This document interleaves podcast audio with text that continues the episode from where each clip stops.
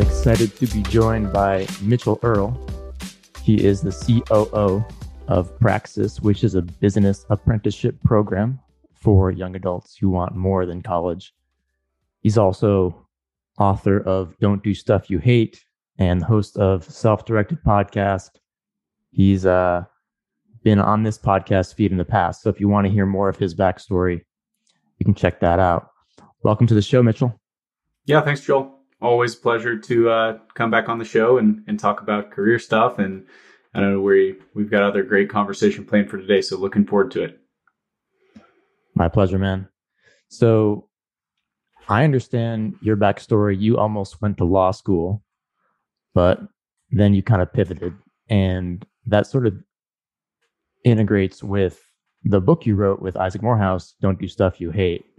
So I'm, I kind of want to start there where you had this gut intuition, I'm guessing, where you needed to make a big change. So tell me about that philosophy of don't do stuff you hate and how that um, played out for you.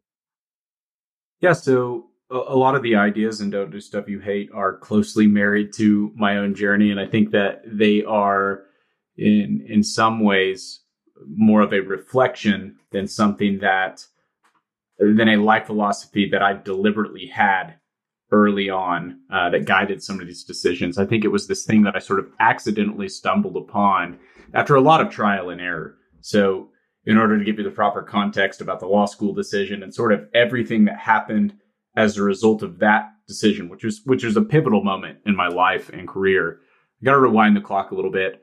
I was your typical high achieving uh, young adult all through school. I was your typical academically inclined. How do I pad my resume? How do I look as good as possible to college admissions? I knew I wanted to go to medical school uh, from a very young age, and I didn't want to just go be a doctor. I wanted to be a pediatric neurosurgeon. Why? One, I was interested in it. Two, I was very interested in this idea of prestige chasing and and not just prestige chasing, but I knew from an early age I wanted I wanted to acquire wealth. And what I didn't know at the time is that I wanted I wanted freedom and I wanted things that wealth could afford. It wasn't just about money. And so all of those things sort of influenced the way that I approached my life, my career, education decisions early on. Um, when I did get into college, that was the first time where I had sort of this major identity crisis. This was the first time that sort of my assumptions about what I thought I wanted and why I wanted them were challenged in a in a very meaningful way. And that was both through a combination of just like butting heads with professors um, about college. I felt like the game of education was really stupid because I was so academically inclined. I could go I could go take tests without showing up to class, and I felt like that should should have been sufficient for you know passing you know passing classes if I could do well on tests and you know things like attendance policies and all these other sort of hoops uh, that you have to jump through to play the education game well really began to uh, upset my, upset me and really begin to identify themselves for what they really were. It wasn't about how much you knew it or how well you mastered a subject. It was about how compliant you were. And that just never sat well with me because I, I'm like very low on the respect for authority matrix, like low on the compliance. I want to go figure out the most practical way to do things. The second thing outside of the classroom was getting involved with an early stage startup where it was it was very much an idea.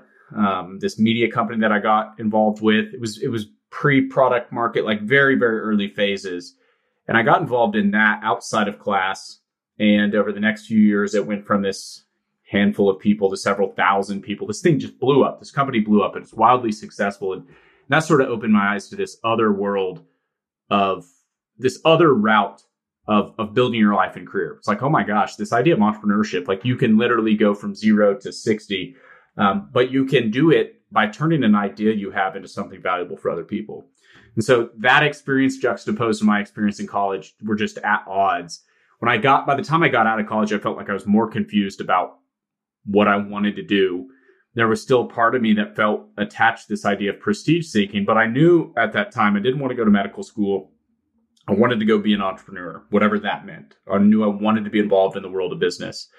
Everyone in my life at that point in time was telling me I needed to just go to law school and get an MBA, get a law degree, go work, um, you know, go work behind the scenes in a business and then I would know like school would give me the the knowledge and experience I needed to go start a business. And I, I set my sights on that at that point in time because I didn't have a better template or framework. I still hadn't like the idea of being able to go do this without permission just was a radical concept to me at the time. And so I started working towards that goal, knowing I didn't have a better target in mind, but underneath the surface, something about that was off with me. I just knew it was like, I don't really trust that advice. I feel like it's impractical. Um, I also kind of saw this this path that really frightened me in my future if I stayed down this path. I saw myself as, you know, like I was either going to become a corporate finance attorney or a criminal defense attorney. Like I just knew that's that was going to be my fate coming out of law school. I was probably going to be divorced like three times and unhappy and just like a complete degenerate lifestyle. Like I was going to be the lawyer in every bad movie about lawyers that you imagined because I just I felt like that I felt like something about that life path and staying on this sort of scripted narrative was soul sucking. And because it was soul sucking, it was going to just, it was going to take all the good out of my life. And that was like deep, that was underneath the surface while I was planning to go to law school. And in, in the background, I was searching for an, an escape route. I didn't tell all my friends and family this at the, the time. I knew it would have freaked them out, but I was searching for an escape route. And so I started a photography business. I uh, left my first job in, in finance out of college, um, which is another story in and of itself. I went and worked for a law firm. Um, I I left on kind of weird terms on that too, uh, and and I just kind of like started just trying anything that I was interested. I just like found a way to go get a job, and about you know, it was kind of like this series of six months, six month experiments over and over and over again. And for some reason, like about six months, I just get bored or frustrated or disinterested. And so I was always sort of prototyping very rapidly, trying to find the next thing. And eventually it sort of clicked. I landed an awesome opportunity to go apprentice a, a CEO of an early stage company who, you know, is a fantastic entrepreneur and I kind of like took this huge risk uh, personally, and all my friends and family were kind of freaked out that I was like, I'm not going to go to law school. I'm going to go do this other thing instead. Um, but it turned out to be, you know, probably one of the most important career. Dis- I mean, definitely one of the most important career decisions, but also one of the most important personal and pro- professional dis- decisions for my own growth. Anyway, I tell you all that to kind of give you important context and fill some gaps about the idea of don't do stuff you hate. When I reflected on that, looking back, it wasn't a series of failed experiments. Yeah, I didn't, you know, some of those experiments didn't pan out what I, you know, sort of my original hypothesis. I didn't become an attorney. I didn't uh, become a, a wealth advisor. Um, I didn't become a photographer. You know, I didn't grow my photography business. I didn't become an economist. I didn't uh, work at a nonprofit, uh, become a career nonprofit person. There were like dozens of things I did not become. I didn't become a pediatric neurosurgeon. But what I did is sort of every one of those experiments crossed off an option that I originally thought was something I wanted to, to become.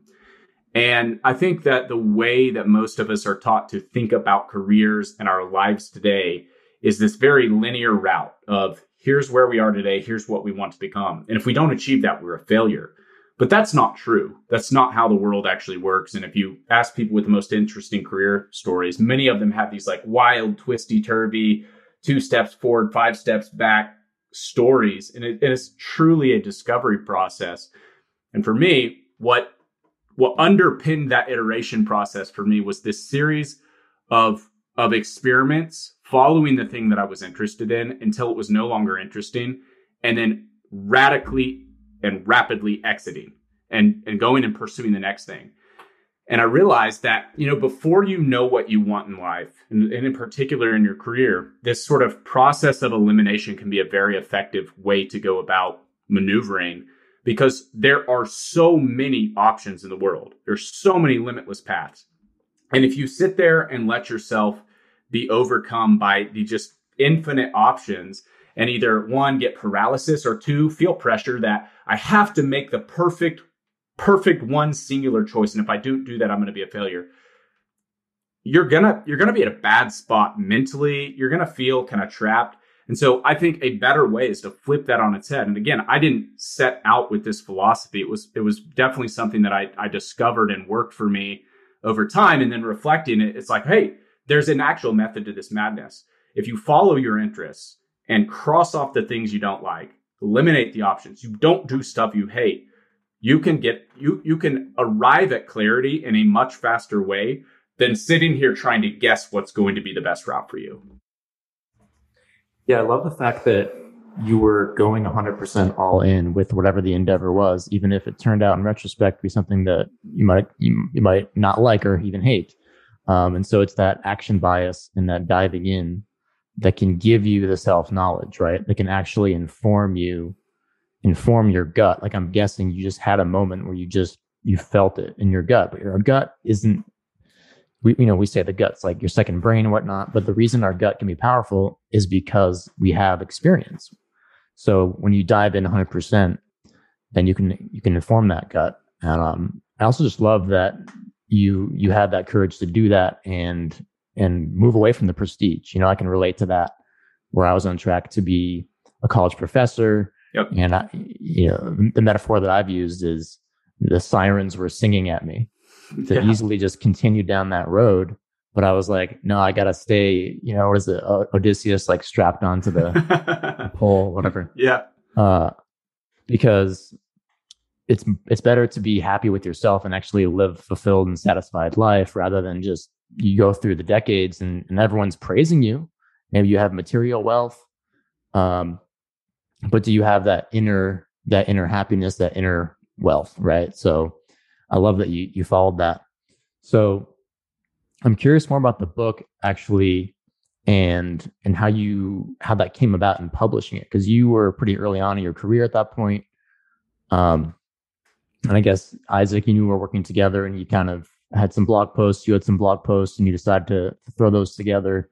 And I'm curious about the creative process with that book and like what your mindset is and, and what you're how you're view, viewing that opportunity you know sort of from from this perspective of we're always teaching people to build portfolios and create mm-hmm. a brand and and build projects even if it's not directly for a professional opportunity but like what was your mindset at that time in terms of going in and be doing this grunt work to put this book together yeah so i knew when i when I said no to law school, there was sort of this personal commitment I made to myself. It was like for 12 months, I'm going to go all in on this experiment. I don't know where it's going to lead. It may blow up in my face. I may regret it. I don't know, but I want to just see, I want to see how far I can get one year just betting on myself. And there's some conditions to that. One, I'm going to say yes to every opportunity that excites me. And I'm going to just go all in. I'm going to, you know, bust my ass and see what happens. But I'm going to take the experiment seriously. I'm not going to shirk off, you know, I'm not going to like slack. I'm going to for the next year, I'm going to give everything that I got to this thing. And and I'm confident. I just I had this, you know, s- sort of it was sort of this liberating sense of confidence. It's like everything is going to work out if I do that. But I also sort of had this this pressure because I think the stakes coming out of a coming out of a world where I was a prestige chaser, the stakes were so high for me. And and they weren't really, but but mentally they were so high for me. I had kind of constructed this narrative for myself that it's like, man, it's going to be so embarrassing if I fail because I've told everybody I'm going to go do this unproven thing. Everybody told me I can't do it. It's a bad idea. One of my friends even told me I need to go see psychiatric help because I was like not going to go to law school and gonna go like move across the country to work for this guy that I like never met.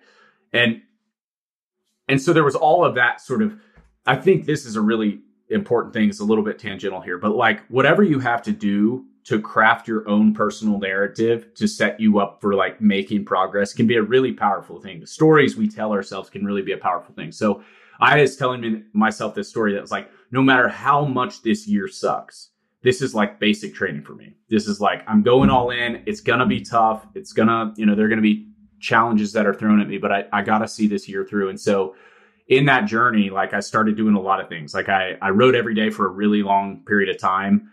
Um, I think like my first month that I sat down and started, I committed to like a, a monthly blogging challenge and I wrote something, it was something ridiculous, like 40,000 words or something like that. And I knew I wanted to be a writer at this point in my career too. So I was doing that. I was trying to get, you know, guests published on stuff and I was just cranking out a ridiculous uh, amount of content, both blogging, journaling, working on some writing projects. I was still taking on photography clients. I was doing like all these different things.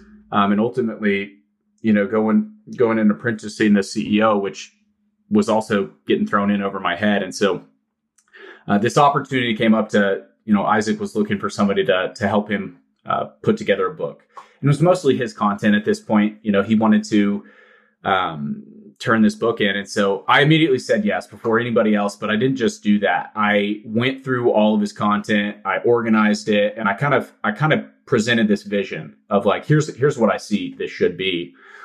And it became clear pretty quickly on that it wasn't just in like, hey, help me edit this book and turn it into something. It was like, I have this vision for how this could be better. And here's some things that I think we should add in. And so it quickly you know, morphed from, hey, help me put this book together and kind of do a grunt work project into why don't you co-author this book for me?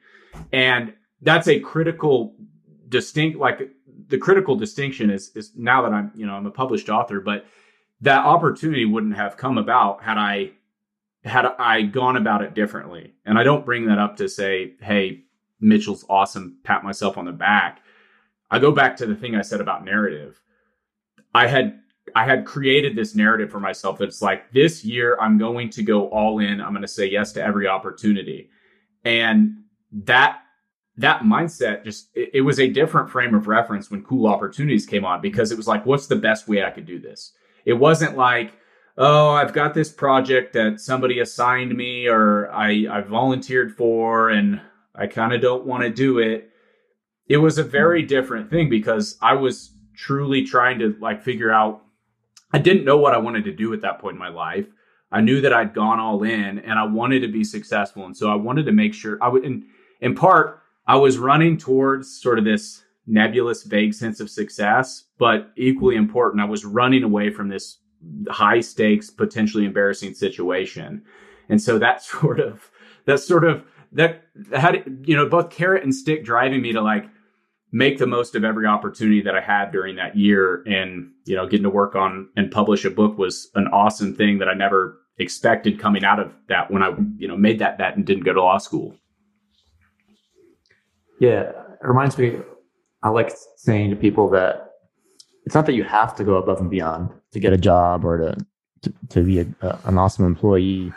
it's that you get to go above and beyond because it's this fulfillment, this creative fulfillment of of taking that extra mile and then for in your case you went the extra mile and it became just something that was actually a co-author, co-authored book um, which is obviously a huge thing to have in your in your in your arsenal. Um, it sort of reminds me of and by the way mitchell is an author on careerhackers.com so there's there's a, a host of posts in his name there and and one of them is is about burnout. And I'm curious about how that mindset of going 110%, at least for that year or whatnot, what what takeaways at this point in your life, looking back, um, do you how do you balance like that? Make sure you're taking care of yourself with also going 110%. Because I know that you know from that blog post that you had you had a moment where you really had to to check yourself in terms of how much you were going all in. And so like at this point in your life, how are you how are you seeing that balance? Yeah, and so that that blog post to add some color too, that was several years down the road in my career. So I was in my okay. late twenties by this point, and I mean I had an actual medical reason for for having to take a step back from work. I you know I was I was going above and beyond at this point, and um, I think that there is like I don't want to I don't want to be irreverent or dismissive that there are dangers to burnout. It, it is a very you know real thing, and I think that like there are things to be said about mental health and staying on top of that. I think the the narrative in the world today is like way too touchy feely and soft. Like the way I think about it now is different than in my early and mid and late twenties today. I think though that for the most part in your 20s, you should run 110 miles per hour and learn everything you can and build social capital and give it all you've got. And the power of compound interest will take you wherever you want to go later on in life. And it will give you liberties that you didn't have in your early 20s. That's mostly how I think about it. Now, there are things you can do to hedge against burnout. Uh, I was not doing these, and this this was an eye opening experience for me. Um, I I was living a mostly sedentary lifestyle. I'd go to the gym some and exercise some, but mostly I was working like 80 to 100 hour weeks every week. I was drinking like two to three pots of coffee every single day. I was drinking heavily on the weekends, and but I was my my work was my life. I I was truly convinced it's like this is my you know, this is my Sistine Chapel I'm painting, and I want to give everything that I have to this because I know that it's going to do wonders for me. And I was genuinely, I loved my work at that point in time, even even when it was like tedious and and tough. But there is a sort of Rubicon you have to cross at some point where you've built up enough momentum where you can't operate like that forever. I definitely thought I could. I was young and you know, bulletproof. And I think that there's a point though where you sort of cross the Rubicon of I don't have anything valuable to offer other than I'm willing to tackle this problem and learn how to now I'm actually a professional. I have skills, I have experience, I have some status, I guess. I have social capital. I've I've built this valuable arsenal. And now what's important for me is to shift from using my time as leverage into using like this robust set of skills and tools and and, and knowledge and all these other things at, to sort of convert into a different form of leverage. What's valuable when you make that shift is like mental clarity, being, you know, being on your A game day in and day out, not being like strung out because you, you know, barely slept and you've, you know, worked your ass off and you're just not being healthy. And I didn't realize that it, you know, when I was early. I, I don't really regret it. I think it was, I would not have learned the lesson had it not become as, as serious of a situation as it was. I mean, I had to take like a, a, week off of work for medical leave. Like I was literally in the emergency room. I thought I was having a heart attack. Like I, I wasn't, but, uh, you know, those are moments that you look back and you're like, okay, I was overdoing it. I need to rethink everything. Um, and, I mean, from from there, like there are things that you can do. I'm I'm much more intentional about how I set up my schedule now. I'm also much more intentional about kind of optimizing when I do my best work and trying to um, recognize like, hey, some this problem's going to be here tomorrow. Okay, uh, I don't have to stay up all night. I sort of know now too that like if I don't shut it down by like 6 p.m., I'm not going to sleep at night.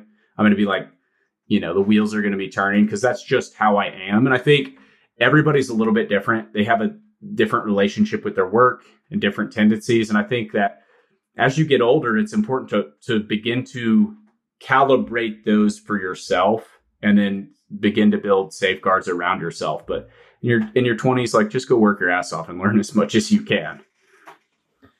Yeah, it's like if you're in your twenties and you're just trying to get yourself launched, then if you're getting too sucked into the optimization and and perfectly balanced work life, whatever, then it's like you're optimizing for what? Because you haven't finished, you haven't refined your craft yet. Yeah. Go in there, invest in your your you know put your your time. Um, like you said, go all in with with giving your time and uh, and then de- develop those skills and become a professional over that time, and then you have more leverage. So it's definitely if if you're going to have a bias towards going above, above and beyond in terms of energy levels and everything. Do that when you're young. Obviously, it doesn't mean that everyone needs to be uh, drinking Red Bulls at uh, midnight, whatever. yeah. But like, uh, you know, at any age, you want to obviously take care of your body. Um, but it's just an interesting kind of duality to to think about in in in um, terms of where you are in your career traje- trajectory, right? Because the hardest part is often taking off, getting talk about career launching into orbit, getting through the stratosphere. It's the most energy. And then mm-hmm. once you get into the orbit, then you can kind of bounce around and it's a little bit more of a coasting experience. Yeah, um, absolutely. Um, yeah. So you mentioned social capital. I wanted to, to dig into that a little bit because I, I love that concept and, and you've written about that. And talk talk to us about what is social capital and then what are what are some ways to create social capital that may be less obvious than others? Yeah, so there are a lot of different sort of definitions of social capital, but let's let's give you the the easy one as it relates to your clear career. It's basically the value you have stored up in your network. So it's not just people you know. Um, it's very different. It's it's not like uh, nepotism either. Like, hey, I'm related to X Y Z, so I know I, I know I can get a job on Wall Street because you know my dad owns a hedge fund. It's not that it's the value you've actually stored up in in your network by being someone that other people admire by being somebody who's created value for other people by you know being someone who's forged a really valuable reputation that is worthy of respect and sort of um, you become the type of professional that other people want to work with.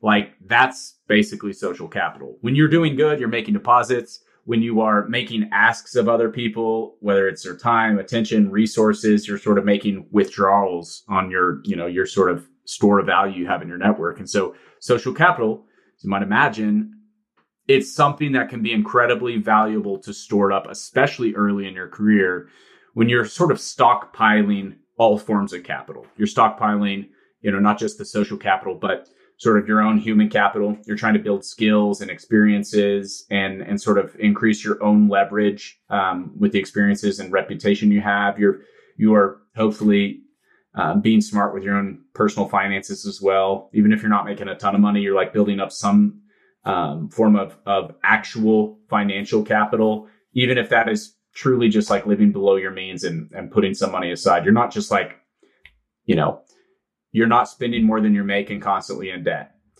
Sort of all these different forms of capital can be really valuable reserves as you're going on your career journey because again this I mentioned sort of the law of compound interest is it's very hard to get started but as you accumulate these things everything gets a little bit easier compound interest does kick in and and with your network like truly one of the most advantageous parts of social capital is is like you don't know the type of serendipity that being the first person someone thinks of when they have a cool opportunity like what type of serendipity that creates for your career. I mean i've had i've had several different instances where i've been invited to go build a company or invited along for a project simply by doing good work sharing that out loud and sort of build, developing this reputation. Um, and i don't mean go about that in a chintzy way where you're like being a you know personal branding and trying to be an influencer even though you haven't done anything valuable yet. But like just go do good work. Um, go find other people whose time is worth more than yours and like take low value tasks off their plate. And like you know there's this really interesting concept uh, this is from one of ryan holiday's early books. It's this phrase called anteambulo and i this sort of summarizes all my beliefs in social capital. This last thing I'll put out there is this this phrase "anteambulo," which means literally one who clears the path of others. So in like early, you know, Roman history, like this is, you know, the the Roman slave or orator would like run before on the path in front of their their lord or master, and they would they would literally clear the path and announce the presence. And I think that's a really good sort of mindset of like, how can I go clear the path for somebody else and be somebody who like, you know, increases the value of their time by taking low value stuff off their table. If you do that, you're going to build up an incredible store of social capital that is that's one day going to convert to other types of opportunities for you. Yeah, I love that mindset, especially early on. You know, how can you use your your opportunity cost, which is very low early on in your career, to uh to serve somebody else who, who maybe an entrepreneur like how can you take something easy off their plate? How can you do low um really simple tasks for them to help them save their time right? So social capital is, is really key and you know there's there's other little things you can do um even just tweeting at a company and saying why you like their company or sending a thank you card to somebody. Um, and, and, thinking about that with all your relationships I'm, I'm starting to find how can i create social capital social capital my you know informal relation friendships and everything. Like it's a really good mindset and it, it creates a win-win because when people when you give to people then they they want to give back and it's only it's only a win-win. Um so a couple more questions. I'm curious about your tips on on pitching a company to land a job and specifically like give people encouragement who might have heard about us talking about pitching and sending a video and creating a value prop and, and maybe they're like yeah that sounds like it works but that's a lot of work or that i'm not sure i can do it or i'm not ready yet or uh, i just feel resistance to doing it. And and tell us about like what are what's some encouragement for someone to just shoot their first video pitch and give them some hope that it, it doesn't need to be perfect? Yeah well definitely definitely doesn't need to be perfect but i'll, I'll tell you you know, a couple quick stories here of, of being on the receiving end of this as somebody who's hired a lot of people over over my career, like a couple different people who have just absolutely trumped the competition. I wanted to hire them immediately. One of them was 16 year old kid at the time, and I had interviewed several people for this job.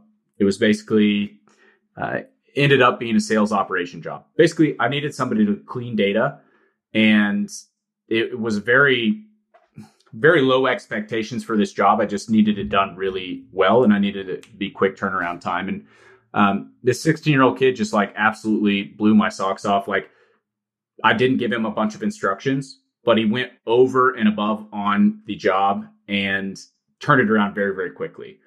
And so again, it was something that was like not a hard task, but like people who had way more experience than him completely botched it or acted like it was below them was a very easy way to get his foot in the door. And then another story of somebody like I posted a job, this is several years ago, and had, I don't even remember how many candidates, but one of the candidates literally within like two hours had created this custom pitch like hey i read through the job posting it's for a marketing role I also went and did a quick audit on some of these things. I put together just like 30, 60, 90. Here's what I would do. Here's kind of the opportunity I see. And like literally within two hours, before I'd ever even heard back from anybody, she had like created this pitch and I immediately wanted to hire her. Even, you know, I, I reviewed a few other candidates and still it was like going above and beyond. The bar is so low. You don't have to be perfect. I think early on in your career, if you could be first, and you can be first with something that's really valuable that's sometimes more important than being perfect or being having the right background or experience or anything like that because there, there's sort of a couple different things at play here in hiring decision. One you have to get attention.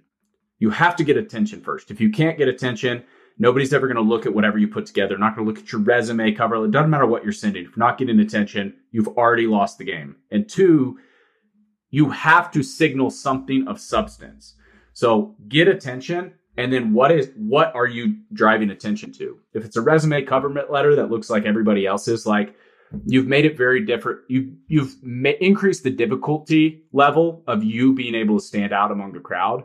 If you signal something differently, sometimes that's all you have to do to increase the potency of your signal.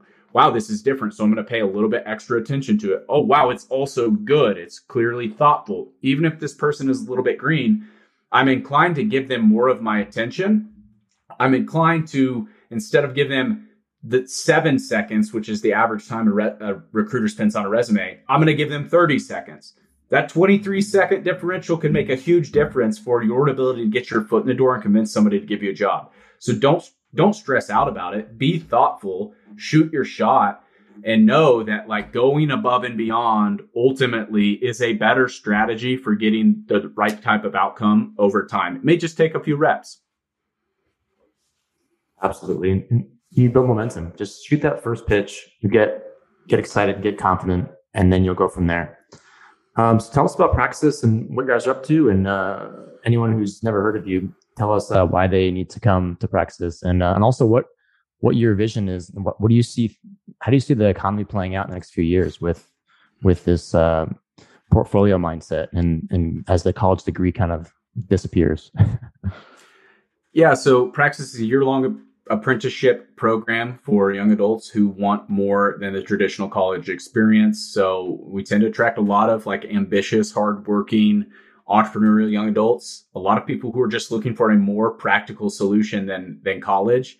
Um, and they want to go start their careers. They're excited by going and entering the workforce, about building skills, about gaining more personal agency over how they design their lives and careers. And I think that's where it, it really gets exciting um, when we think about the long term vision is, you know, the way most people go about their lives and careers, um, those who go through the traditional sort of schooling model, it's very reactive. There's this sort of template. Um, there's sort of this template mindset. This is the one I was on in my career. It's like sort of play by all the rules. You've got to finish this step to unlock the next. And it's very reactive. You don't have a lot of agency. You don't have a lot of control. You're sort of a cog in a wheel. And I think that that, that has a high likelihood, um, sort of high likelihood or high frequency of leading to uh, a lack of of unfulfilled life, uh, unfulfilled career. Like when you feel like you don't have control over your life or you don't have agency, it's very hard to change things. It's very hard to have a positive outlook. It's very hard to sort of seek out fulfillment. And so, again, not to get off off track here, but what excites me most about the long term potential of what we're building and you know what we've even seen over the better part of a decade here um, working with hundreds and hundreds of apprentices uh, to go take that first step is it is a radically different way of life when you are a young adult who prioritizes your own personal agency and sort of your own interests over just like fitting in and going the default route. And so I see, you know, young adults now who are alumni of our program who are four, or five, some are even, you know, seven years out of the program, seven, eight years out of the program now, who are like absolute badasses in their career. They avoided student debt in many cases. They went and they pursued their skill development and exploring, you know, cultivating interesting, valuable experiences and like getting smart with their money. And sort of every step they took along the way early on in their career increased their leverage, increased their optionality, added to sort of their own human capital, developed that, you know, cultivated that, that social capital we were talking about earlier. And so over time, that gives them so much control and so much agency over how they spend their time, what they do for work, where they live, and sort of maximizes their personal agency over their lives just some of the happiest, most fulfilled people that I know that are, you know, alumni of our program. It's not just specific to our program. It's specific to sort of this, this way of life where you are going to be very deliberate versus sort of passive in, in building out your career. So that's what excites me long term. Um, but it all step, it all starts with like prioritizing your own interest, learning how to actually be valuable to other people. And, you know, I'm, I'm very excited about the program we built we have a very high success rate. People who go through our program, you know, they have a mindset shift, but they also access really awesome career opportunities, have great long-term earning potential, and you know, offer them the opportunity to build skills and learn alongside um, you know, seasoned professionals, entrepreneurs, and plus join an awesome community of other young professionals who are doing the same thing.